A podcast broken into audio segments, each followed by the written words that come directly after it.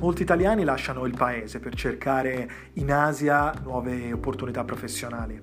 Luoghi come la Cina, l'Australia, la Nuova Zelanda e Hong Kong sono destinazioni privilegiate dove i migranti moderni possono trovare nuove occasioni di lavoro, nuove opportunità professionali e salari più alti. Spesso però tralasciano delle questioni importanti, per esempio il trattamento sanitario adeguato o l'accumulazione della propria pensione o l'educazione dei loro figli. Queste sono tutte questioni che tratteremo nel podcast di Asia Risparmio io sono Alessandro e questo è il mio prossimo episodio.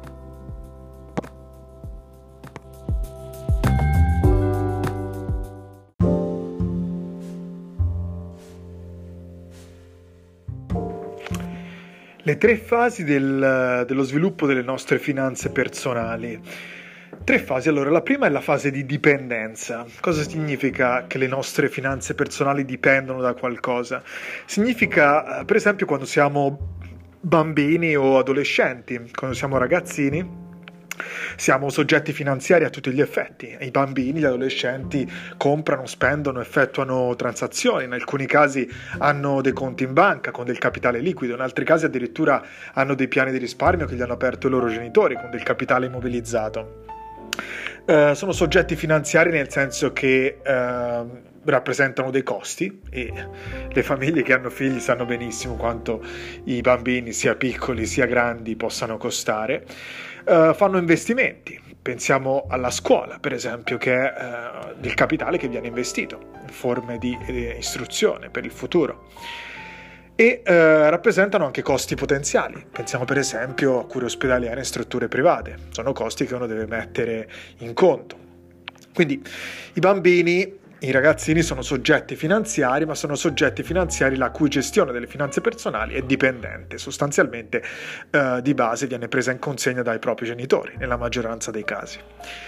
E questo è abbastanza comprensibile. Quello che eh, è meno, diciamo così, scontato è che anche alcuni adulti molto spesso rimangono in questo stato di dipendenza praticamente per tutta la vita o per fasi della propria vita prolungate che vanno oltre l'adolescenza e l'infanzia. Pensiamo per esempio al fenomeno dei laureati che uh, rimangono nei, sui banchi di scuola, sui banchi dell'università fino a tardi. È un fenomeno che ha contrassegnato moltissimo le generazioni più recenti. L'aumento dell'istruzione, dell'istruzione universitaria in particolare, ha portato moltissimi giovani un po' a, come dire, sedersi quasi sulla ricchezza prodotta dai genitori, dalle generazioni precedenti, rimanendo lontani dal mondo del lavoro per uh, diversi anni entrandoci più tardi rispetto ai propri genitori e questo ha portato ovviamente a forme di dipendenza prolungate che vanno ben oltre l'adolescenza. Uh, e che rimangono appunto dipendenti dalla famiglia. Ma ci sono anche altre forme di dipendenza che riguardano moltissimi adulti. Pensiamo per esempio a chi prende disoccupazione, sussidi, indennizi, chi uh, dipende dalla sicurezza sociale per vivere, le stesse pensioni pubbliche eh, il concetto di pensione, che è stato uno dei concetti più agoniati, più sperati, più ricercati dalle generazioni precedenti, che come priorità avevano tre cose, il posto fisso, il contratto a tempo determinato e la pensione.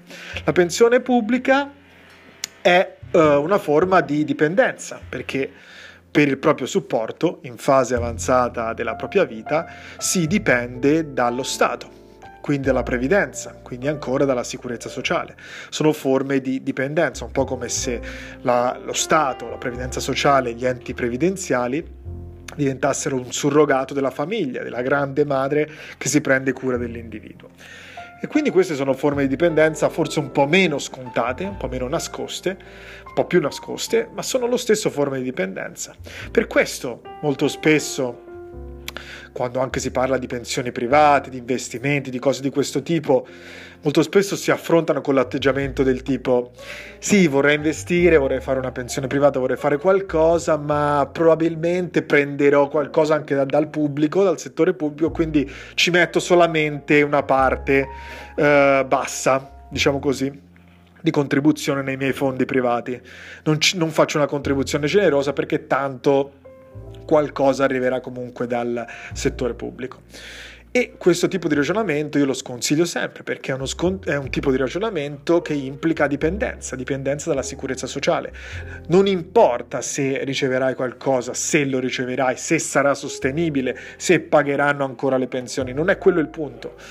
Il punto è che uno deve ragionare in maniera proattiva costruirsi i propri fondi privati, costruirsi la propria stabilità finanziaria in maniera privata, in maniera indipendente, in maniera autonoma e magari se qualcosa viene dal settore pubblico ben venga, ma non deve essere una premessa, non deve essere una precondizione, non deve essere un qualcosa su cui ci basiamo, altrimenti uh, assumiamo un mindset di dipendenza. Un mindset di dipendenza per quanto riguarda le finanze personali è appunto uno stadio primario è uno stadio che riguarda l'individuo uh, nelle sue fasi iniziali, proprio nel suo cammino nella vita, uh, ma è un tipo di approccio che dovrebbe cambiare nel tempo.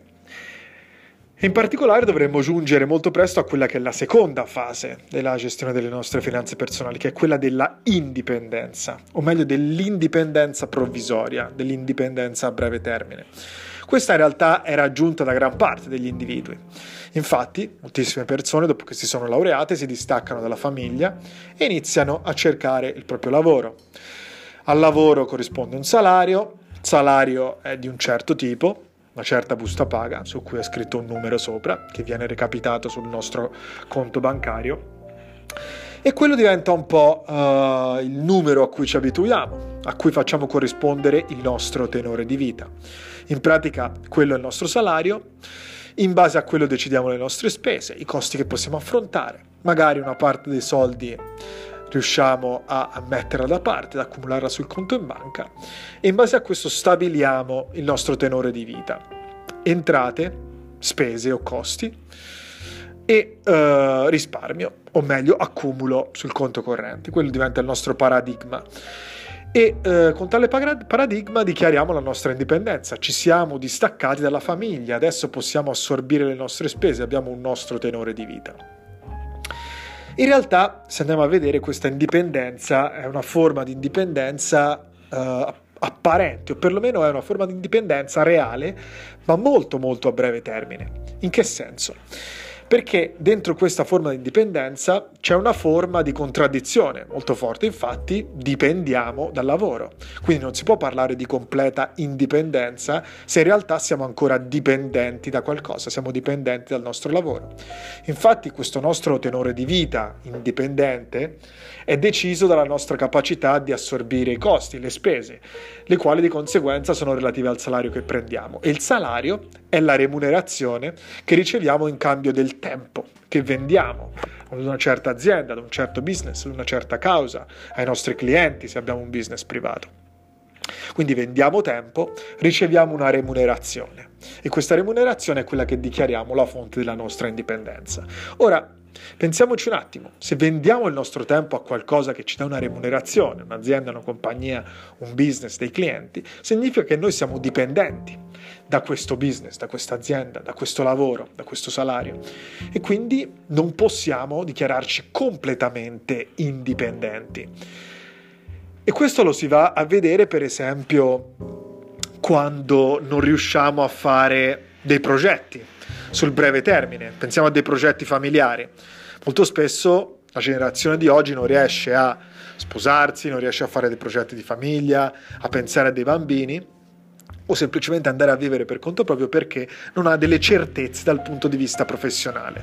Quindi significa che dipendiamo dal nostro lavoro per fare dei progetti personali. Significa che il nostro lavoro incombe su di noi, decide, su, decide, per noi se possiamo o non possiamo. Molto spesso il ragionamento comune è vorrei avere stabilità professionale, stabilità salariale, quando ce l'avrò allora farò i progetti che devo fare.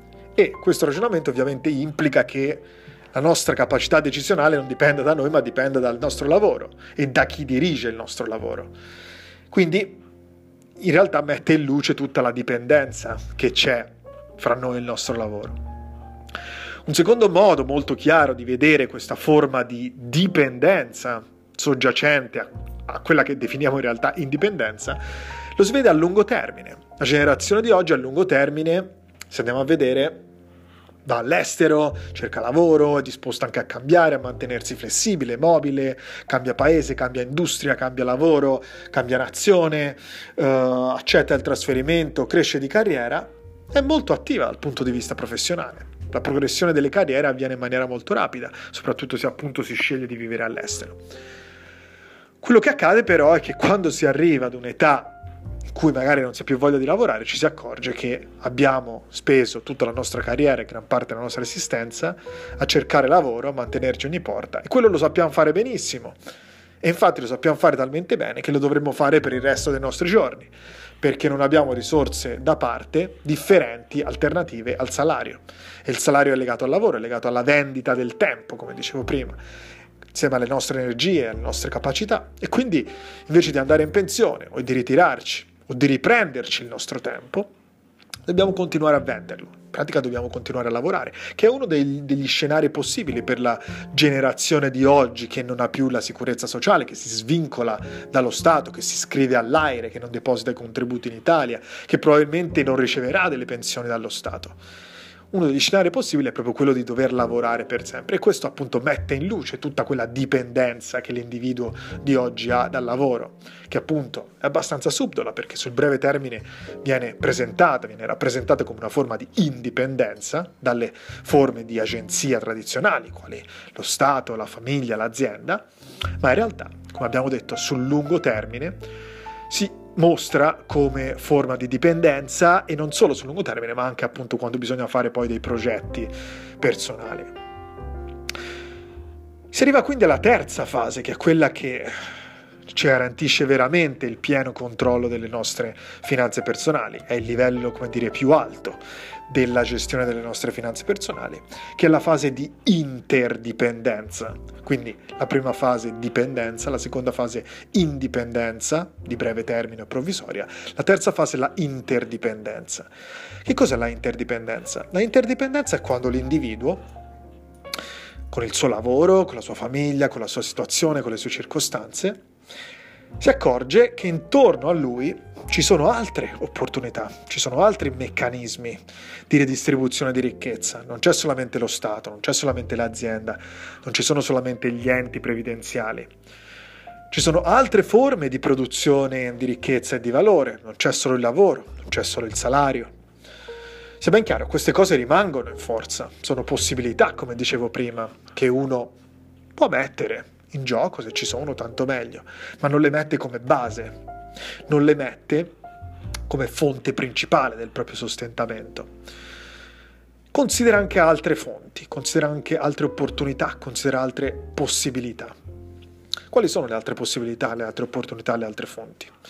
Processi di pianificazione privata, istituzioni finanziarie che offrono risparmio gestito, uh, istituzioni che promuovono investimenti, eh, possibilità di mettere a lavoro il proprio capitale, piani di risparmio, piani assicurativi, ammortizzatori finanziari, dispositivi finanziari, fondi in cui il cittadino può mettere i propri capitali al lavoro e moltiplicare valore, al fine di creare delle rendite alternative, delle rendite passive che siano distaccate appunto dal, dal, salario e dal lavoro e dalla necessità di vendere il proprio tempo, anzi sono fonti che lavorano in maniera diversa con il tempo, non più individuo che deve venderlo in cambio di una remunerazione, ma anzi sono forme che capitalizzano con il tempo. Più si ha tempo davanti, più è lungo l'orizzonte in cui lasciamo i nostri fondi da accumulare, più questi fondi moltiplicano di valore. Prima si inizia con i nostri piani di risparmio, con le nostre pensioni private, prima si iniziano le nostre contribuzioni, più si dilatano questi orizzonti, questi margini di tempo, queste fasi di accumulo e di capitalizzazione, più la rendita diventerà valida, diventerà sostanziale, diventerà una rendita su cui potremo fare affidamento e che potrà appunto a tutti gli effetti rappresentare una rendita alternativa rispetto al lavoro. Tutte queste opportunità, queste opzioni che ho appena menzionato, mettono l'individuo in un network, in un sistema di, uh, di relazioni in cui diverse entità collaborano mettono i propri capitali al lavoro, mettono le proprie capacità al lavoro, mettono le proprie risorse al lavoro al fine di creare del valore e la capacità dell'individuo, del professionista di mettersi all'interno di questo network, di questo circolo del valore, gli permette appunto di creare più risorse, ma soprattutto di avere una maggior padronanza, maggior controllo, una gestione più appropriata, più autonoma delle proprie risorse. Una gestione che non, è più semplicemente redistribuzione da parte dello Stato, che lo fa secondo le proprie leggi, secondo i cambiamenti di legislatura, come sappiamo bene nel caso italiano, che cambiano l'età pensionabile, che cambiano gli assegni in busta paga, che cambiano gli assegni pensionistici.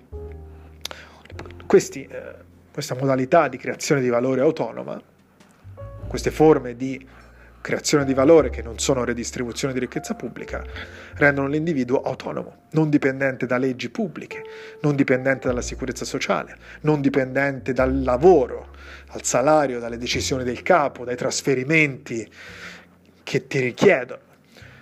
Sei tu che fai le tue regole, sei tu che fai le tue contribuzioni, sei tu che decidi bene o male come gestire le tue finanze personali. E questo appunto è il terzo livello, il livello di massimo sviluppo di gestione delle finanze personali, quello che eh, forse nelle, nelle, generazioni passate non veniva raggiunto in maniera così abbondante, ma quello che nella generazione attuale deve essere raggiunto da, da una parte un po' per necessità, perché come dicevo prima le tradizionali agenzie da cui l'individuo dipendeva per la propria stabilità finanziaria finiscono per tramontare o per perdere comunque potere in maniera significativa rispetto alle decadi precedenti. Lo Stato, il sistema sociale non funziona più come funzionava una volta e probabilmente negli anni futuri funzionerà sempre meno. L'azienda garantisce meno stabilità, meno contratti. Oggi il posto fisso, il contratto indeterminato è raro. I benefit forniti dall'azienda, la pensione aziendale, le, le forme di protezione assistenziale o sanitaria sono rare. Quindi anche lo stesso individuo non vuole più uh, passare tanto tempo all'interno di una stessa azienda se non è strettamente necessario, ma preferisce mantenersi flessibile, mobile. Perché? Perché grazie alla flessibilità si amplificano le opportunità. Eh, come dicevo prima, la possibilità di crescere in maniera rapida per, nella propria carriera.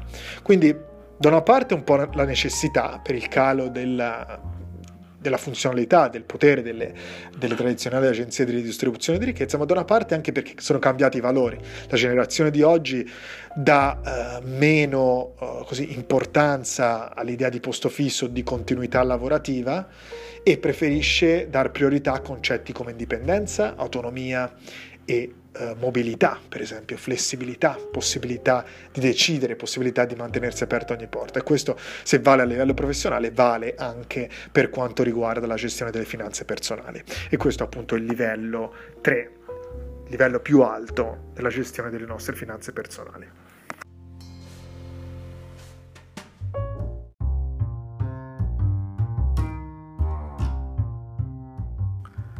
Questo era un altro episodio del podcast di Asia Risparmio. Spero che ti sia piaciuto e tu ne abbia tratto informazioni utili.